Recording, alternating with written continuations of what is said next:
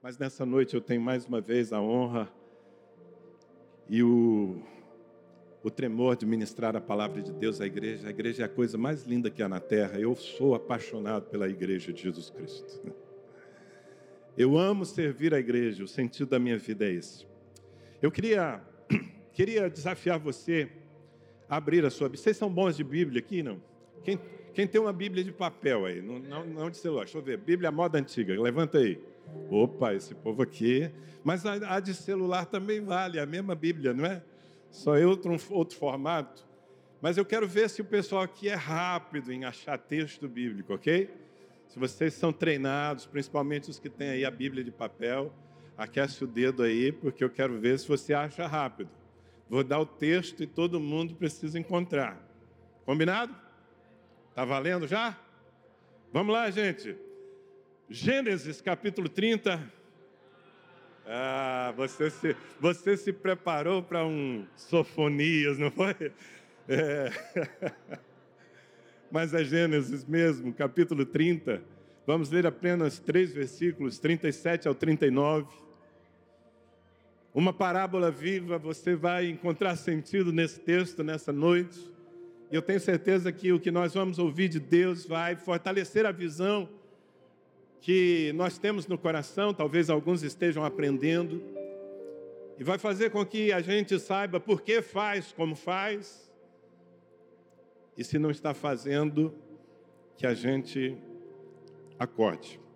O texto diz o seguinte, Gênesis 30, 37. Tomou então Jacó varas verdes de álamo, de aveleira e de plátano, e lhes removeu a casca em riscas abertas, deixando aparecer a brancura das varas, as quais, assim, escorchadas, pôs ele em frente do rebanho, nos canais de água e nos bebedouros, aonde os rebanhos vinham para descedentar-se. Conceberam quando vinham a beber. E concebia o rebanho diante das varas, e as ovelhas davam crias listadas, salpicadas e malhadas. Confere, está na sua Bíblia também talvez com uma outra tradução, mas com o mesmo sentido, obviamente. Queridos, eu tenho o desafio, aliás, essa é uma das palavras que eu mais prego pelo Brasil, talvez a que eu mais tenha ministrado nos últimos anos, porque ela tem um poder de síntese muito grande. Ela pode nos ajudar a compreender o papel do discipulado, eu acredito que essa palavra faça parte do estilo de vida de vocês, sim ou não? Fazer discípulos é o mandamento da ressurreição. Aquele Jesus que venceu os nossos inimigos, porque ele venceu. Ele venceu o pecado na sua carne, ele venceu o inferno, ele pisou sobre Satanás e seu império, e ele ao terceiro dia ressuscitou, vencendo a morte. Todos os seus inimigos tudo aquilo que nos ameaçava foi colocado debaixo dos seus pés. E depois de ter feito isso, Jesus apareceu aos seus discípulos e a conversa dele era uma só. O que Jesus dizia era: toda autoridade me foi dada nos céus e na terra. Em outras palavras, em qualquer lugar que você imagine, quem manda sou eu. Quantos concordam? Jesus tem toda a autoridade. E uma vez tendo dito isso, ele deu uma ordem. Do alto dessa autoridade, eu quero dar uma ordem, um mandamento a vocês. Por isso eu chamo de o um mandamento da ressurreição.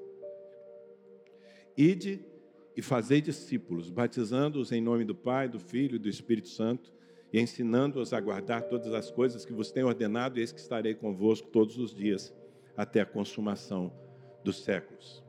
A maioria de nós sabe dizer essa, essas palavras assim de cós salteado, mas talvez ainda não, não compreendamos completamente o que elas significam.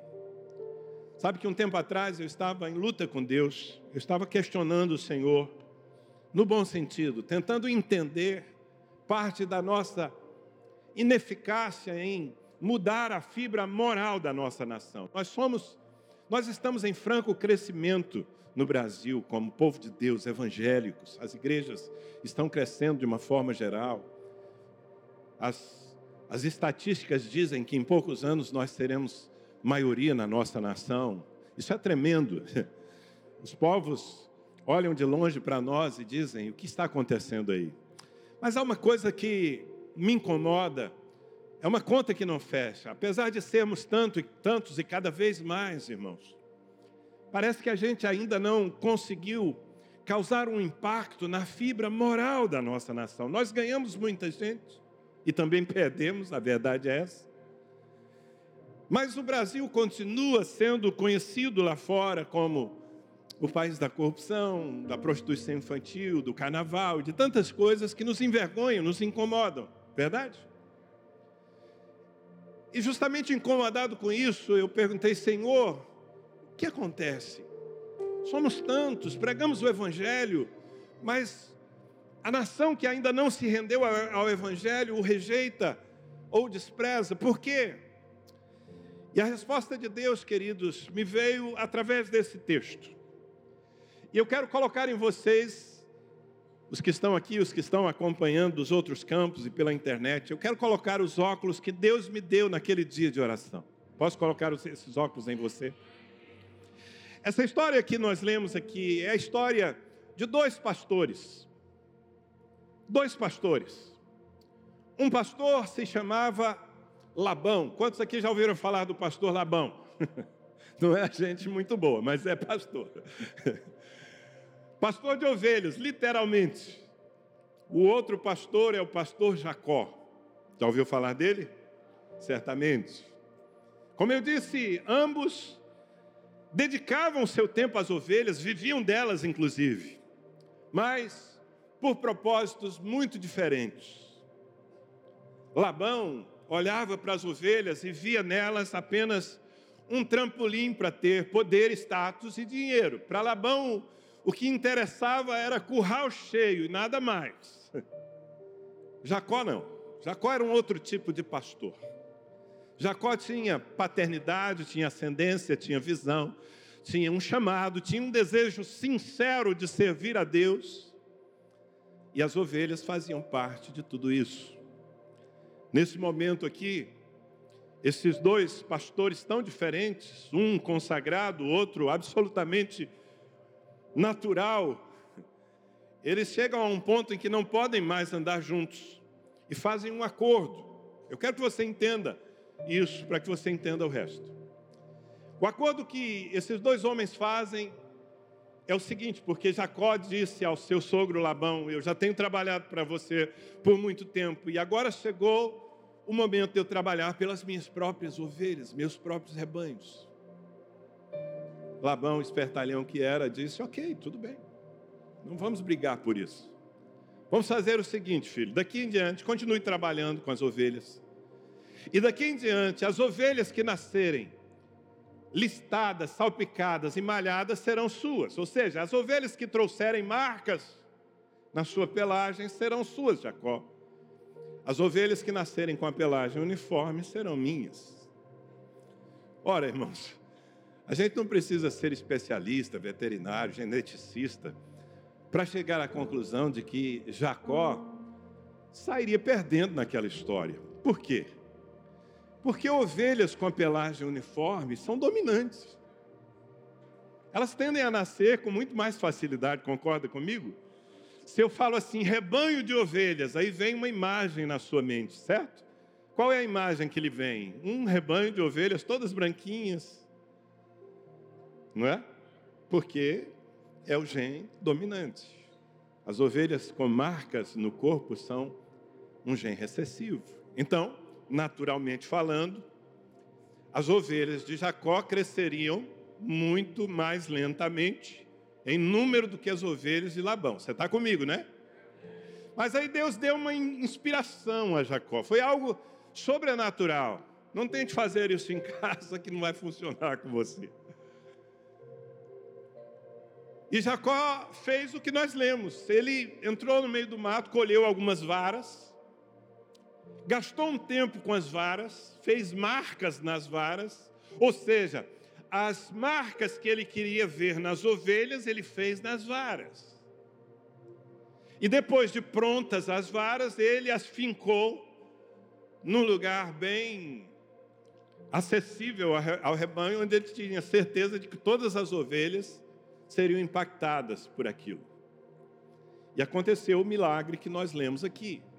A partir daquele momento, as ovelhas concebiam, eu acredito que o Jacó, esperto que era também, deve ter naquele espaço onde ele colocou as varas, ele deve ter colocado uma música ambiente romântica, melos. Na é verdade, porque o negócio aqui é multiplicar, né, irmão? Vocês estão entendendo, não é? Mas o segredo estava nas varas. Diz aqui a nossa Bíblia que então as ovelhas concebiam diante das varas, e alguns meses depois elas davam cria, e as crias nasciam marcadas, e o rebanho de Jacó começou a crescer mais do que o rebanho de Labão. Um milagre. Agora, o que tem isso a ver com a reflexão que eu propus no começo? Deus me disse, naquele tempo de oração, que nós ainda não conseguimos o impacto que deveríamos conseguir em nossa nação, porque grande parte desse povo que se chama Igreja Evangélica no Brasil, em Pernambuco, em São Paulo, grande parte é rebanho de Labão. É rebanho de Labão porque está debaixo do cajado de homens que não têm nenhum temor de Deus, nenhuma visão.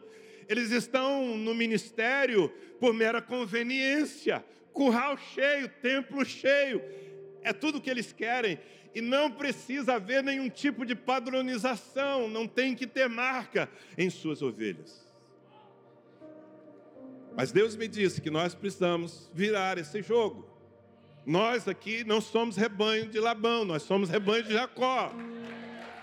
As ovelhas de Jacó precisam se multiplicar, mas elas têm que se multiplicar com as marcas. E as marcas falam do caráter de Cristo, do fruto do Espírito, de um testemunho impactante, mais do que uma fé professada. Você está entendendo? nós temos que virar esse jogo. O Brasil não vai realmente mudar por uma multidão de crentes que põem uma Bíblia debaixo do braço no domingo, se vestem de crentes no domingo, mas de segunda a sábado vivem de uma maneira a se confundir com os que estão lá fora. Não carregam marcas distintivas em suas vidas. E aqui, irmãos, eu não estou falando das marcas da religiosidade, do farisaísmo, nada disso. Eu estou falando das marcas do Cordeiro. A pergunta é como é que nós vamos virar esse jogo? Porque sabemos que é mais fácil produzir ovelhas sem testemunho, é mais fácil encher templos com pessoas que têm meio compromisso com Deus do, do que com gente que carrega a vida de Deus. Por onde vai? Como é que nós vamos fazer esse milagre? A resposta pode ser definida numa palavra, queridos. Uma palavra: referências. Diga comigo, referências. Diga, nós precisamos de referências para a multiplicação. Foi isso que Jacó fez. Ele concentrou o seu tempo em preparar referências, as varas. O propósito era alcançar as ovelhas, as multidões, mas ele se ocupou das varas. Ele fez as marcas nas varas e depois ele expôs as varas para que elas influenciassem o padrão do rebanho. O que Jacó fez foi exatamente o que Jesus Cristo fez e nos mandou fazer. Veja bem, quando Jesus se manifestou aos 30 anos, ele tinha uma missão: ganhar o mundo. Deus amou o mundo de tal maneira que deu Jesus. Essa era a proporção da visão. Jesus queria as multidões, e você vai encontrá-lo na maior parte do tempo, desde que ele se manifestou a Israel, cercado de muita gente, porque as multidões vinham e ele tinha compaixão. Mas Jesus não se concentrou nas multidões. O tempo especial, o horário nobre de Jesus não era para as multidões. A Bíblia diz que no começo do seu ministério, a sua fama ainda não tinha se espalhado, ele tinha atraído alguns poucos seguidores Isso está em Marcos capítulo 3. E diz ali que depois de uma noite de oração, ele chamou para junto de si aquele, aquele grupo de pessoas. E ele separou doze. E a Bíblia diz que ele os separou, preste atenção, para estarem com ele e para enviá-los a pregar e a exercer autoridade sobre os demônios. Então Jesus separou do meio de todos um grupo definido, doze homens. Na verdade, havia um grupo um pouco maior que também foi trazido para a sua intimidade. E preste atenção, diz a Bíblia literalmente que ele os chamou para estarem com ele. Esse é o processo. O processo é relacionamento. Fazer discípulos não é um programa da igreja. Discipulado não pode ser exercido assim numa classe. Eu, na verdade, não discipulo quando eu subo ao púlpito da minha igreja. Quando eu subo ao púlpito, eu profetizo, eu ensino, eu exorto, eu animo. Mas para discipular, eu tenho que descer do púlpito. E eu tenho que trazer pessoas para dentro da minha vida. Eu tenho que trazer pessoas para dentro da minha casa. Eu cumpro a ordem de Jesus nesse sentido, quando eu pego um homem e digo, vamos fazer uma viagem comigo, você vai ao meu lado no carro. Serão três horas indo e três voltando, e nós vamos conversar bastante. E você vai aprender muitas coisas, inclusive como se porta um crente no trânsito. É assim que se faz discípulos. Jesus chamou um grupo de pessoas para sua intimidade. Esse era o processo. Assim como Jacó pegou as varas e trouxe e priorizou-as, ainda que ele tivesse visão de um grande rebanho. Você está pescando? Não. Ok. Mas esse é o processo. O processo tem propósito. Quando Jesus deu a sua intimidade para um grupo definido de pessoas, ele tinha um alvo. E ele os chamou para estarem com ele e para enviá-los. Então não era para ser a patota de Jesus, a turminha de Jesus. Era para serem os apóstolos, os enviados de Jesus. Depois de fazer isso com esses homens, Jesus os liberou, os colocou diante do rebanho. E a partir daquelas vidas, a multiplicação de crentes poderosos em Deus começou a acontecer. Eu desenho tudo isso para que você entenda que esse processo precisa ser resgatado. Eu acho que nessa igreja eu não preciso falar de resgate, vocês vivem isso. Talvez ele precise ser aprofundado nas nossas vidas. Nós precisamos de mais visão sobre como fazer. Então, alguns conceitos aqui, e eu tomo essa história que nós lemos como uma parábola viva, é uma história real, aconteceu assim, é literal, mas ela é uma parábola viva para aquilo que nós devemos viver como igreja. E alguns conceitos que eu procuro tratar com mais detalhes no livro, obviamente aqui nós temos um tempo limitado, mas que eu quero lançar no seu coração como sementes. E o primeiro desses conceitos é o conceito de flexibilidade ou de maleabilidade. Porque a Bíblia diz que Jacó tomou varas verdes. Você prestou atenção nisso? Jacó tomou varas o quê? Verdes. Aqui no, no Nordeste é verdes. Lá em Ribeirão Preto é verdes. Fala assim, verde, pastor. Oh, senti em casa agora. O Ribeirão Pretano ele tem que enrolar bem a língua para falar varas verdes. Você faz ideia do porquê Jacó tomou varas verdes? Porque varas verdes são maleáveis, são moles, são flexíveis. Se Jacó tomasse varas secas, ele ia encontrar nelas a resistência que talvez invi inviabilizaria o seu trabalho. E aqui nós já temos um segredo. Não se faz discípulo com gente de coração duro. Discípulo precisa ser flexível. Discípulo precisa querer aprender, mudar de mente, mudar de atitude. É por isso que Jesus, ao praticar isso, eu fico pensando, puxa, Jesus ele tinha tão pouco tempo, três anos, para estabelecer as bases de uma igreja que, que deveria conquistar o mundo. É muito pouco tempo. Talvez, racionalmente falando, eu pensaria, puxa, se é assim, tem tão pouco tempo, preciso formar as referências. Acho que eu vou visitar uma escola rabínica em Jerusalém e procurar os melhores alunos, aqueles que já têm bastante Bíblia na cabeça, já é meio caminho andado. Não, mas Jesus não foi a uma escola rabínica. Jesus foi colher as suas varas verdes na Galiléia dos gentios. A céu aberto, no meio de gente simples como vocês aqui. Gente que não estava endurecida pela religião, pelo orgulho religioso. Gente que estava estava disposta a deixar tudo para segui-lo. As varas verdes Sabe, você que é líder, você que é um pastor, nós muitas vezes nos impressionamos com os talentosos. E eu não tenho nada contra talento, para mim, quanto mais melhor.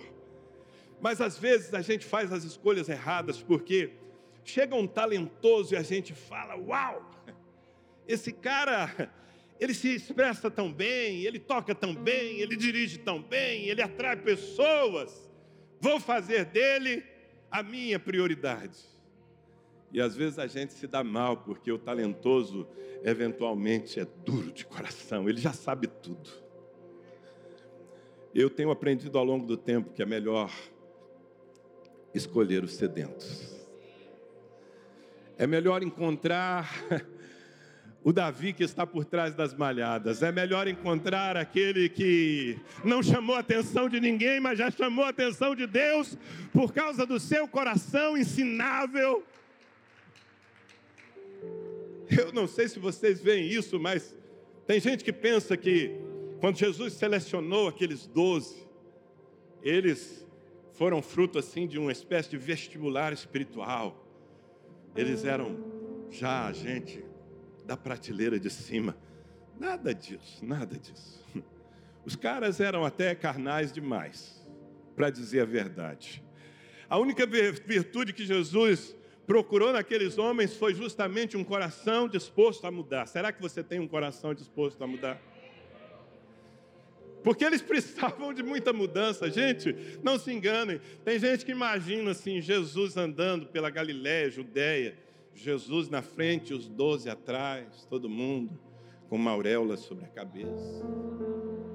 Super santos. Nada disso. Nada disso. Havia muita coisa para trabalhar na vida deles.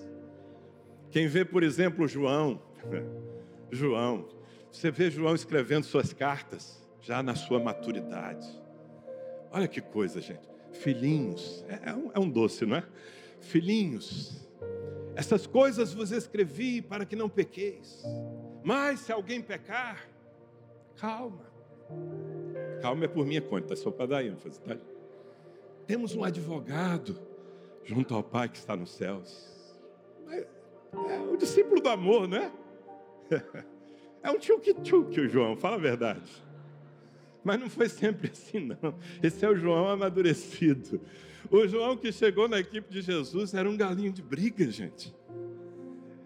Jesus pôs até um apelido nele, no irmão dele, Tiago, os filhos do trovão.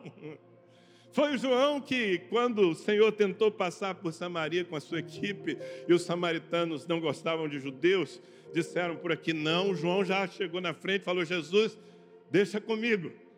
Se o Senhor quiser, eu resolvo essa parada aqui. Faço descer fogo do céu e acabo com essa raça agora. Essa seria a versão nordestina do João, né?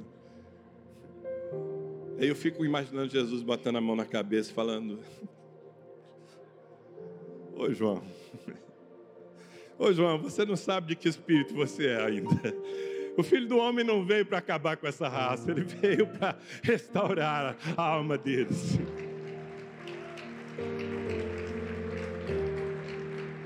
Mas é só um exemplo de como eles eram despreparados, porém flexíveis, varas verdes. Sabe, não dá para a gente fazer com todo mundo, mas se eu posso dar um conselho aos líderes que estão aqui, E a sua célula é um canteiro de líderes. A sua célula não é só uma, uma estrutura da visão da igreja, não. A sua célula é um viveiro onde líderes são formados. Diga amém. Mas priorize aquele que quer mais, priorize aquele que tem um coração ensinável. Aquele que você pode chamar de vara verde, de discípulo. Diga comigo, maleabilidade. O segundo conceito que eu queria mostrar para você, e que para mim é libertador, é o conceito de diversidade.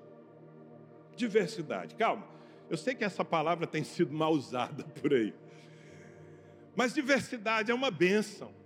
Diversidade é a realidade que nós não somos iguais. E glória a Deus, nós não precisamos ser iguais uns aos outros. Estou dizendo isso porque Jacó diz aqui a minha Bíblia, tomou para si varas verdes, de álamo, de aveleira e de plátano. Ou seja, as varas eram diferentes. Você pode ser diferente. E mesmo sendo diferente, você pode se tornar uma referência para a multiplicação desse rebanho. Gente, quando eu digo que é libertador, é porque em alguns lugares onde o discipulado tem sido enfatizado de uma maneira distorcida e antibíblica, parece que o processo é formar crentes em série. Você visita certas igrejas e você vai perceber que os obreiros são um arremedo do líder principal. Até o sotaque eles têm que. Se você está pensando em algum grupo particular, o pecado é seu. Eu só estou dando um exemplo.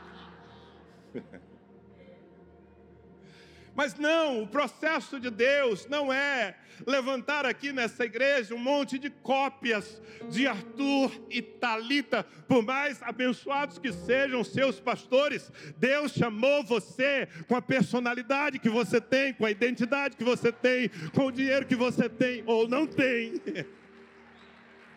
É você. E nós precisamos celebrar. Se a minha esposa estivesse aqui me ouvindo mais uma vez falar disso, ela dizia: Yes, ainda bem, o mundo não aguentaria dois Danilos, basta um. Olhe para a equipe de Jesus e veja quão diferentes eles eram. Tinha o Pedro, que falava mais que a boca, que falava e depois pensava, não é verdade?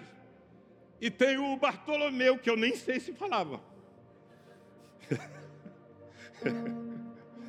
Na equipe de Jesus tinha um, um zelote. O zelote era o judeu radical, nacionalista, disposto a matar e morrer pela pátria.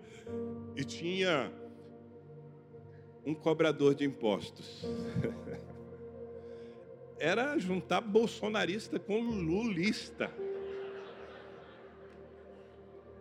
Não me pergunte qual é qual, não vamos entrar nessa área. Mas eu estou mostrando para você aqui, em palavras simples, a diversidade. A diversidade é uma bênção. Através das nossas diferenças, nós manifestamos a multiforme graça de Deus e a multiforme sabedoria de Deus. Você é uma daquelas pessoas extrovertidas que quando chega no ambiente, logo tem uma roda ao redor de si, porque você atrai, você fala, você é intrépido. Glória a Deus, Deus pode usar isso. Mas você é uma daquelas pessoas tímidas, quietinhas, que se chegar num ambiente onde não conhece ninguém, provavelmente vai sair sem ter conhecido ninguém. Bem-vindo, você pode se tornar uma referência na casa de Deus. Sempre que eu falo disso, eu me lembro de uma mulher. É um dos exemplos que mais me marcaram, embora eu tenha muitos. Muitos anos atrás, nós estávamos num retiro de líderes de célula da nossa igreja, e uma senhora muito simples pediu a oportunidade para dar o seu testemunho. Eu não a conhecia, ela era uma líder de célula, mas eu realmente nunca tinha visto eu confesso, mas são muitos líderes, como aqui também. Então eu entreguei o microfone um pouco apreensivo, Mas ela começou o seu testemunho com um português assim meio fraco. Mas ela disse: Irmãos, eu cheguei aqui nessa igreja há dois anos, mais ou menos. Eu era prostituta, analfabeta, alcoólatra, mãe de sete filhos, todos sem pai. E eu não sabia como criá-los. Foi assim que eu cheguei. Depois dela dar esse currículo maravilhoso, ela disse, colocou um sorrisinho assim, ainda com os dentinhos estragados na boca, e disse: Mas agora eu já sou uma líder. Agora eu já tenho minha, as minhas discípulas e já estou multiplicando a minha célula. Eu estava sentado lá atrás e comecei a me emocionar, porque eu pensei, imagine essa mulher chegando numa igreja convencional, culto de domingo, depois da escola dominical. E ela chega para o pastor e diz: Pastor, estou chegando na igreja, eu gostaria de ajudar no ministério. O pastor faz aquela cara comprida e fala: Pois não, irmã, e qual é a sua experiência? Ela diz: Bom, pastor, até hoje eu fui prostituta, sou alcoólatra, gosto de uma caninha, tenho sete meninos em casa, tudo sem pai, não sei o que eu faço da vida. O pastor, gente boa que é, vai olhar para ela com a cara de dó, vai falar: Ô irmã, faz o seguinte, irmã, senta aí, nós vamos cuidar de você. E na melhor das hipóteses, essa mulher vai ser cuidada, porque ela é uma pobre coitada. Mas na nossa igreja ela chegou com cheiro de cachaça ainda, mal vestida, e uma líder olhou para ela e disse: Chegou uma vara verde, eu vou transformar essa mulher numa referência aqui nessa igreja. Começou a se dedicar a ela, a formá-la, a marcá-la com as marcas de Cristo. Claro, ela era uma vara verde, ela era interessada, ela passou pelos nossos cursos de formação sem saber ler. Então ela, eu chamo de, de a estratégia da coruja. Ela ia para as aulas e prestava atenção, não falava nada. Chegava em casa, chamava a filha adolescente que sabia ler e pedia para ler de novo os livros. Depois ia fazer as provas da escola de crescimento que nós temos tinha que ser prova oral, porque ela não sabia escrever. E ela foi aprovada em todas as matérias, se tornou líder e se tornou uma referência dentro do rebanho. Você está entendendo que não importa muito o seu perfil, pode ser álamo, pode ser aveleira, pode ser plátano, pode ter muita cultura na sua cabeça, você pode ser uma pessoa muito, muito, muito simples, você pode ter dinheiro sobrando, guardado no banco, ou, ou boleto sobrando, guardado na gaveta. Independente de qual seja o seu perfil, se você quiser, você pode se transformar na próxima referência de multiplicação dessa igreja. Tempos depois estávamos numa reunião de oração e lá quando a gente ora, a gente faz bagunça e anda de um lado para o outro, e era guerra espiritual. E eu olho lá para trás e eu vejo uma mulher sentada lendo a Bíblia. Eu digo, meu Deus, que povo que povo indisciplinado. A gente vem orar e a mulher veio ler. Na hora que é para ler, estão orando. O meu colérico acendeu, irmão. Você, você tem colérico aqui também, não? Ah, tem, tem uma ali. Só? Eu falei, eu, eu, eu, eu, resisti, mas chegou uma hora que eu não aguentei. Não, deixa eu ensinar essa irmã que tem hora para tudo. Fui lá. Quando eu cheguei assim a uns dois metros, eu percebo que quem está lendo a Bíblia é a ex-analfabeta. Eu não cheguei, eu parei, eu falei, meu Deus, meu Deus, tem muita leitura atrasada, deixa essa mulher ler a Bíblia, eu oro por ela, Senhor. Gente, que maravilha! Mas eu estou contando uma história de muitas, e com ela eu estou dizendo que se você tem um coração aberto para aprender, independente do seu perfil, você pode se tornar a próxima maravilha da graça de Deus. Pensa num sujeito tímido. Eu, na minha adolescência e juventude, eu era tão tímido, tão tímido. era quase algo doentio. Me lembro da minha estreia como pregador, Arthur. O líder de jovens da pequena igreja batista que eu frequentava em Belém do Pará. Ele chegou para mim e disse: Danilo, sexta-feira nós vamos ter a vigília dos jovens e você vai trazer uma palavra, ok? Virou as costas e saiu. Eu falo,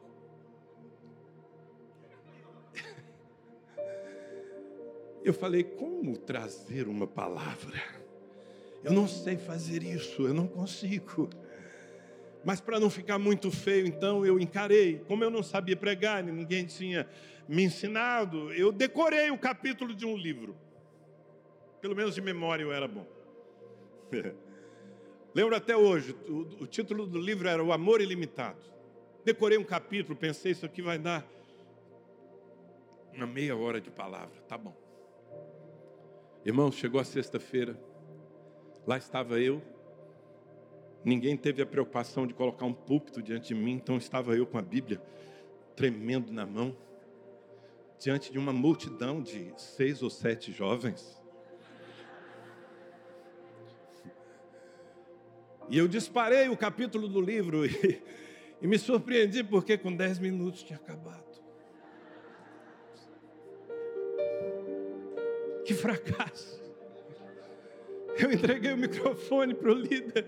Eu me sentei num daqueles bancos, botei a cabeça entre os braços e eu disse: Deus, nunca mais eu pago esse mico. A gíria não era essa naquela época, mas nunca mais eu faço isso.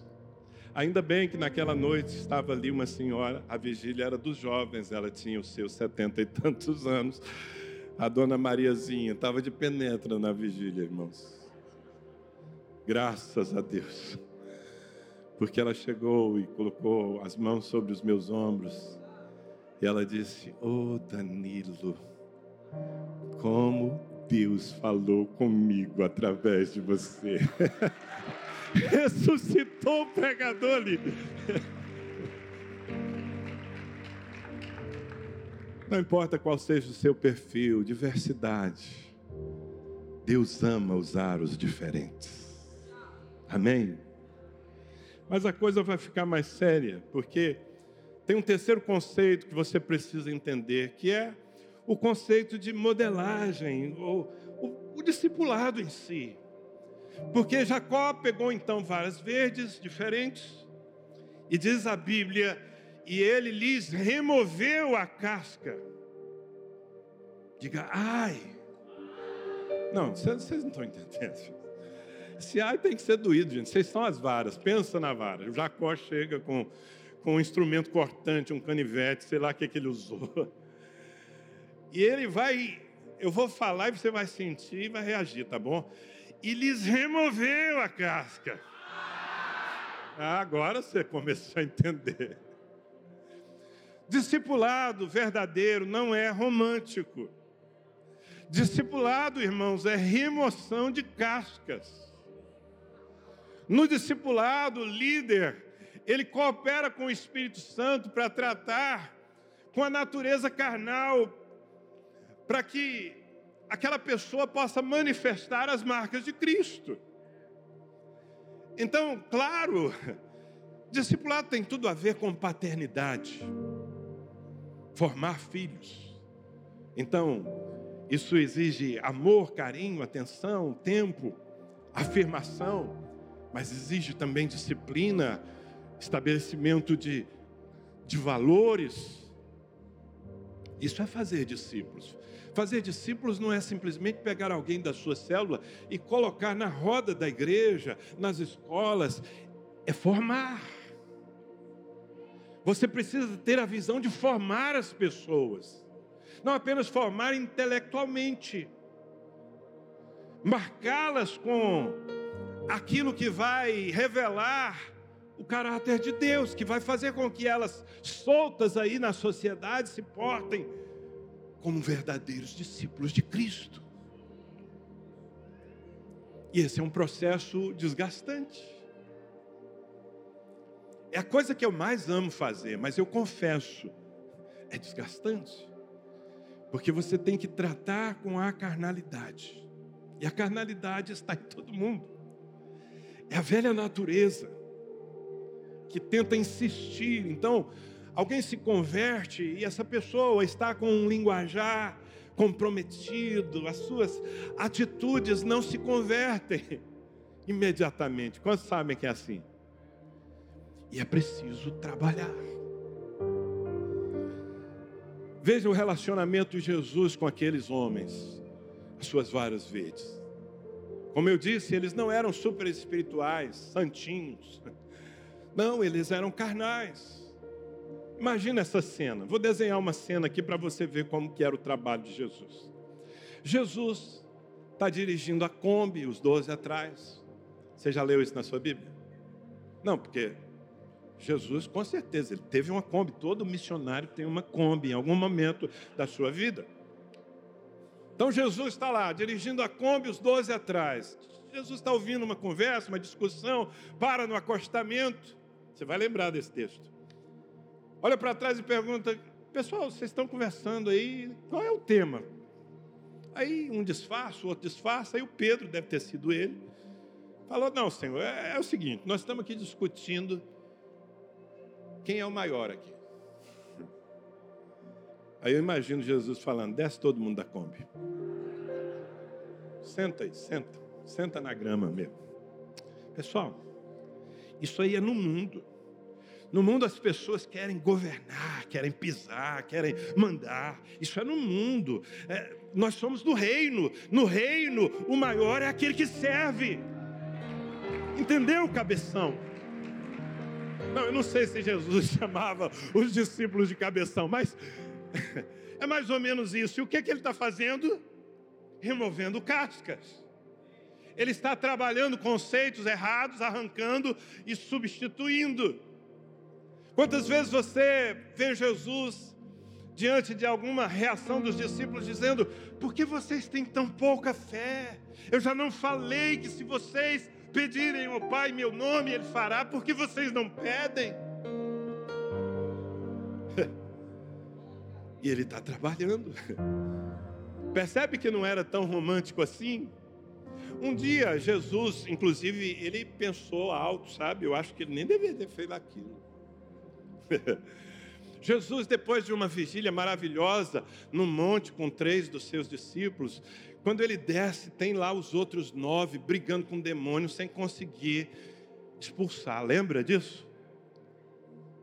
Aí Jesus olha Jesus fala assim, as palavras são exatamente essa. Até quando vos sofrerei, geração incrédula? Sabe o que Jesus falou para eles? Eu vou traduzir para você. Gente, vocês estão sendo um sofrimento para mim. Ué, até quando vos sofrerei? É porque assim fica muito bonito, né? Gente, vocês são um sofrimento para mim. Quanta incredulidade, vocês não conseguiram expulsar esse demônio. Também puderam, vocês não jejum, essa casta só sai com jejum e oração. Arrancando cascas. Tem um pastor amigo meu, muito brincalhão, ele tem uma versão, inclusive, apócrifa. Você não anota isso aí, não, tá? Mas é interessante. Ele diz que Jesus já estava tão cansado de arrancar a casca daqueles caras que naquele episódio da tempestade, depois de um dia cansativo, Jesus tinha ministrado às multidões, e aí chegou no fim do dia, despediu as multidões. Diz esse meu amigo, né? Olhou para os doze, deu um desânimo. Aí olhou para o barquinho, olhou para a tempestade se formando. Os doze, o barquinho, tempestade. Falou: Pessoal, entra no barquinho, vão na frente. Eu vou depois. Quem aqui já pensou em botar um discípulo no barquinho e falar: some da minha vida, meu filho? Fala a verdade, você que é líder. Ah, eu já, eu já quis ter um barquinho desse. Mas aí diz esse meu amigo, para salvar a história, que Jesus foi orar e o pai falou: Mas filho, esses são os que eu te dei. E aí ele teve que ir andando sobre as águas, resgatar a turma na tempestade. Brincadeiras à parte, discipulado é para quem quer mudar. E é para o líder que quer investir, ainda que seja desgastante. Um dia eu estava nos Estados Unidos e, e um pastor de jovens estava me levando do hotel para as reuniões da conferência. E numa dessas reuniões ele, ele decidiu é, o coração e ele disse: Pastor, o que você fala é muito bonito, é bíblico. E eu já tentei fazer isso aí, mas não faço mais não. Esse negócio de discipular, trazer para perto, levar para casa, já fiz, pastor. Me dei mal. Investi na vida de alguns jovens, até dinheiro eu pus na vida deles. E o resultado que eu tive foi traição. Saíram falando mal, ferindo a minha família. Nunca mais eu faço isso. A partir de hoje, ou a partir daquele momento, eu decidi agora, ó, você lá e eu cá. É uma escrivaninha entre nós. Precisa de conselho? Vem aqui, marca a agenda, eu dou o conselho, despacho. Eu percebi que aquele homem estava ferido eu falei, querido, eu entendo seu coração, também já passei por isso. Também já fui traído, também já investi em gente que não retornou. E você pode sim formar discípulos desse jeito, assim, meio profissional, sabe? Distância. Mas na verdade, por favor, não chame isso de discipulado. Isso pode ser qualquer coisa, menos discipulado. Porque discipulado é sim correr o risco, discipulado é sim investir, discipulado é se desgastar, discipulado é crer mais uma vez, é cavar ao redor da figueira, é colocar mais adubo e arrancar as cascas até, mas até quando? Irmãos, esse processo ele tem um propósito. E esse é o quarto conceito. Porque fazer discípulos não é manter pessoas sabe, seguras pela coleira o resto da vida. Discipulado não é manipulação de gente. Discipulado não é certificado de propriedade. Discipulado é paternidade. Paternidade é derramar tudo que você tem em alguém para ele voar, para ele ir, para ele viver o seu destino. E se ele foi bem discipulado, ah, ele vai viver o seu destino, mas ele vai honrar a sua origem, ele vai levar adiante o DNA que ele recebeu. Ontem eu tive uma experiência interessante lá em Porto de Galinhas. Estava no hotel já no final da tarde, na praia ali, repondo a minha. Bom, naquela hora não tinha mais vitamina D, né? É. Mas aí começou a juntar uma multidão ali na areia, e chegaram algumas pessoas uniformizadas e polícia, e abriram um, um, um caminho assim até o mar, cercaram com faixa. Eu falei: o que, que é isso? Perguntei, alguém me disse: não, é porque tem um ninho de tartarugas aqui, e vai nascer tartaruguinhas. Então, isso aqui é para que elas possam nascer e caminhar tranquilas até o mar. Eu tirei muitas mensagens disso aí. Quem me acompanha no Instagram vai poder é, ver algumas das mensagens. Mas eu gostei de uma história que eu vi lá. Um daqueles voluntários, eu perguntei, mas por que vocês colocam elas aqui na areia, a 100 metros da água, onde elas têm que chegar? Não seria mais fácil já colocá-las lá pertinho? Ele me deu algumas explicações, eu não sei se você já ouviu. Ele me disse: bom, em primeiro lugar, elas precisam se exercitar, elas precisam fazer esse esforço na areia, porque senão elas não estão prontas para as águas. Você já captou a mensagem, mas eu gostei mais de uma outra coisa que ele me falou. Ele me disse: outra coisa é que elas nasceram desse ninho aqui, eles tinham cavado na areia. Se a gente coloca direto lá, elas perdem a referência elas precisam sair daqui, caminhar e se arrastar até o mar, porque daqui a algum tempo, já adultas, elas vão voltar para colocar ovos aqui. Uau, gente! Deus falou tanto comigo. Como é importante que a gente tenha um lugar para nascer, um lugar para ser formado, mas que depois a gente possa ganhar o próprio destino. Mas se nós formos bem formados, nós vamos voltar com os frutos para o lugar de onde nós saímos e vamos honrar os nossos pais.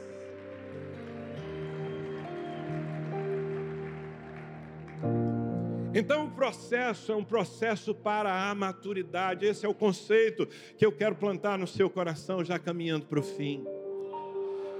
Sabe, o propósito do discipulado não é manter uma creche. Eu olho para algumas igrejas que dizem fazer discipulado e eu percebo que os pastores, eles andam acompanhados de crianças que eles não deixam crescer.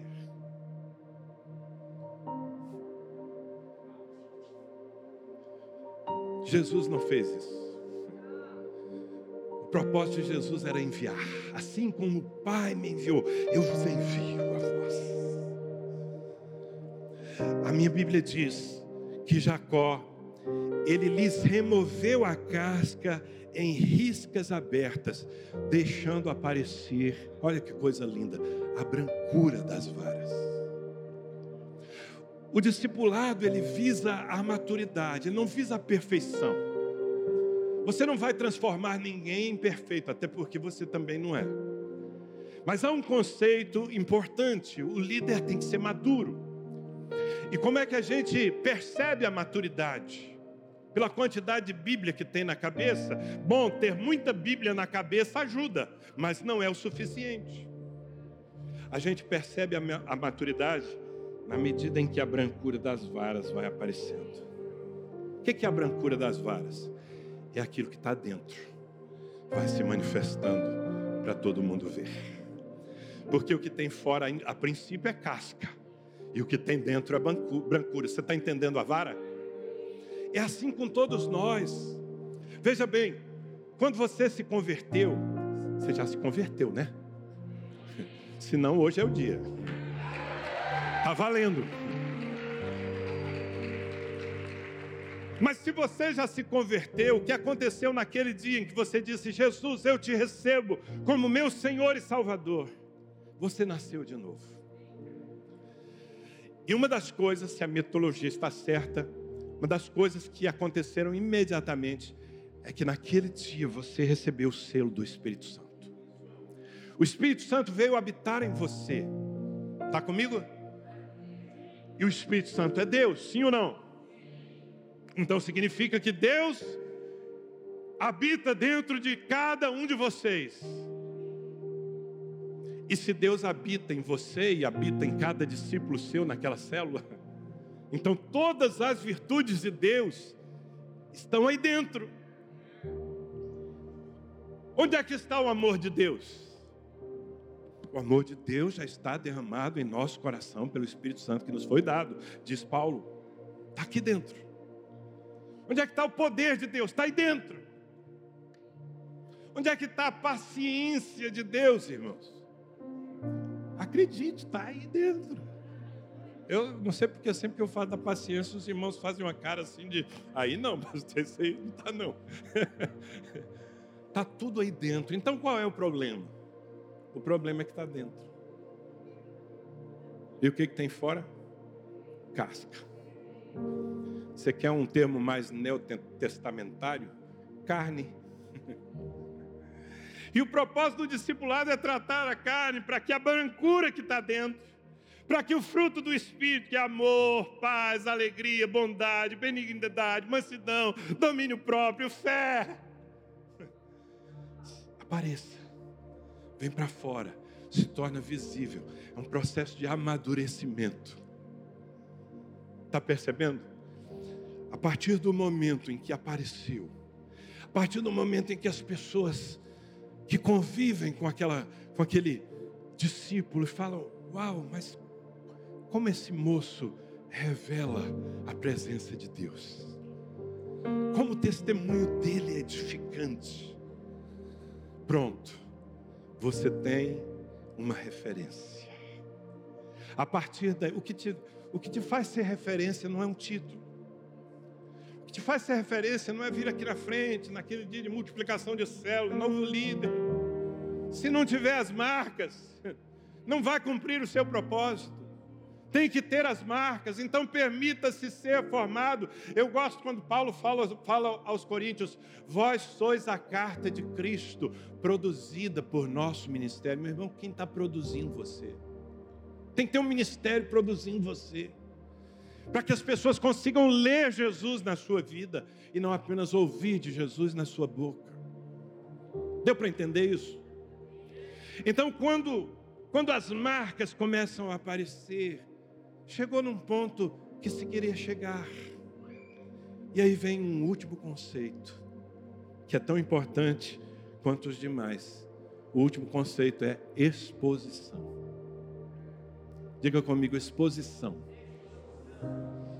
Porque veja bem, ele lhes removeu as cascas em riscas abertas, deixando aparecer a brancura das varas, as quais assim escorchadas, ou seja, descascadas, pôs ele em frente do rebanho. Agora Jacó pegou as varas, elas estavam prontas, elas tinham as marcas que ele queria ver nas ovelhas, e Jacó então oferece as varas às ovelhas. Jacó coloca as varas em evidência. Jacó permite que as varas exerçam liderança, influência sobre o rebanho. Percebe? E esse é um estágio essencial. Jesus trabalhou aqueles homens eu acho que eu posso ampliar isso, não apenas os doze, havia um grupo maior que andava com Jesus, eram seus discípulos, inclusive algumas mulheres. Eles foram as varas que ficaram fincadas diante da igreja de Jerusalém enquanto ela se reproduzia. E você pode perceber que os crentes que nasciam debaixo da influência daqueles homens e mulheres, eles eram eles eram tão espirituais, eles eram rapidamente formados. Agora, o que acontece numa igreja como essa, que é muito parecida com a minha igreja? Algumas pessoas têm medo da liderança. Algumas pessoas, elas aceitam ser formadas, elas querem sinceramente revelar Jesus. Elas são assim discípulos fiéis. Aprendem, mudam suas atitudes, guardam a palavra de Deus no coração, mas quando chega a hora de falar, agora você vai multiplicar sua célula, ai. E querido, tudo que foi feito até aqui na sua vida foi feito para um propósito: que você se torne um líder. De que adiantaria Jacó ter trabalhado as varas, marcado as varas e depois guardado as varas como relíquias? Que influência elas teriam na multiplicação do rebanho? Nenhuma. Eu estou aqui nessa noite transmitindo um recado de Deus para essa igreja. Nós precisamos virar um jogo em Pernambuco, no Brasil e nas nações. A igreja de Labão, o rebanho de Labão, não pode continuar sendo dominante. Sabe, cristãos que carregam as marcas distintivas de Cristo precisam ser espalhados por essa sociedade, nas faculdades, nas escolas, nas instituições públicas, nas fábricas, no comércio, em todo lugar. Mas para que essa multiplicação aconteça, Deus espera que você aceite se tornar uma referência, que você aceite liderar que você aceite que as pessoas olhem para você. Gente, nós temos que parar com uma coisa.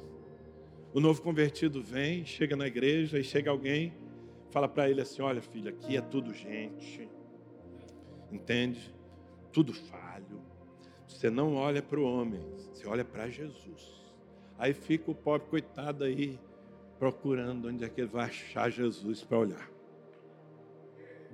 Para com isso, gente. A pessoa chegou aqui, tem que ter um monte de vara trabalhada. Chega aqui e fala que vem cá, meu filho. Quer ver Jesus? Olha para mim. Anda comigo, entra no carro comigo, vem passar o fim de semana na minha casa. Sede meus imitadores, como também eu sou de Cristo. Isso é liderar.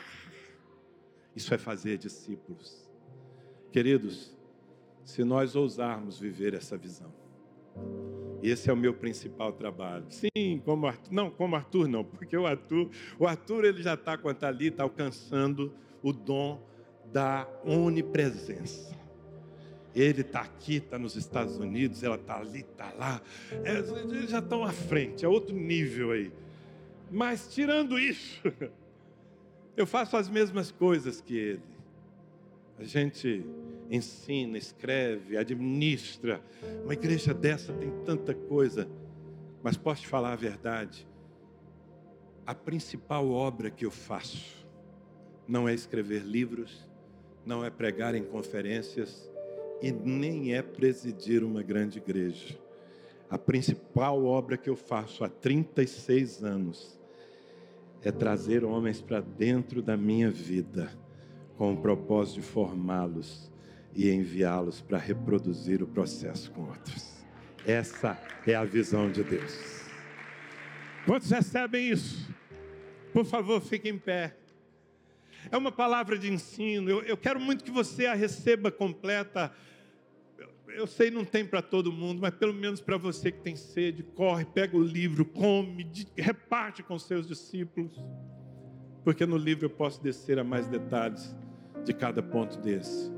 Mas o que eu quero mesmo é que você entenda que o jogo está o jogo está correndo e que o Senhor já nos deu o segredo. Diga comigo, eu sou uma vara verde.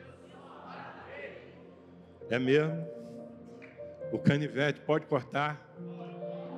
Quem é vara verde aqui? Levanta a mão. Você está sendo filmado. Aí, líder, presta atenção, pode chegar junto. Não, claro, tudo é feito com o Espírito de Cristo. Até mesmo a disciplina, até mesmo a exortação, a chamada de atenção é feita em amor.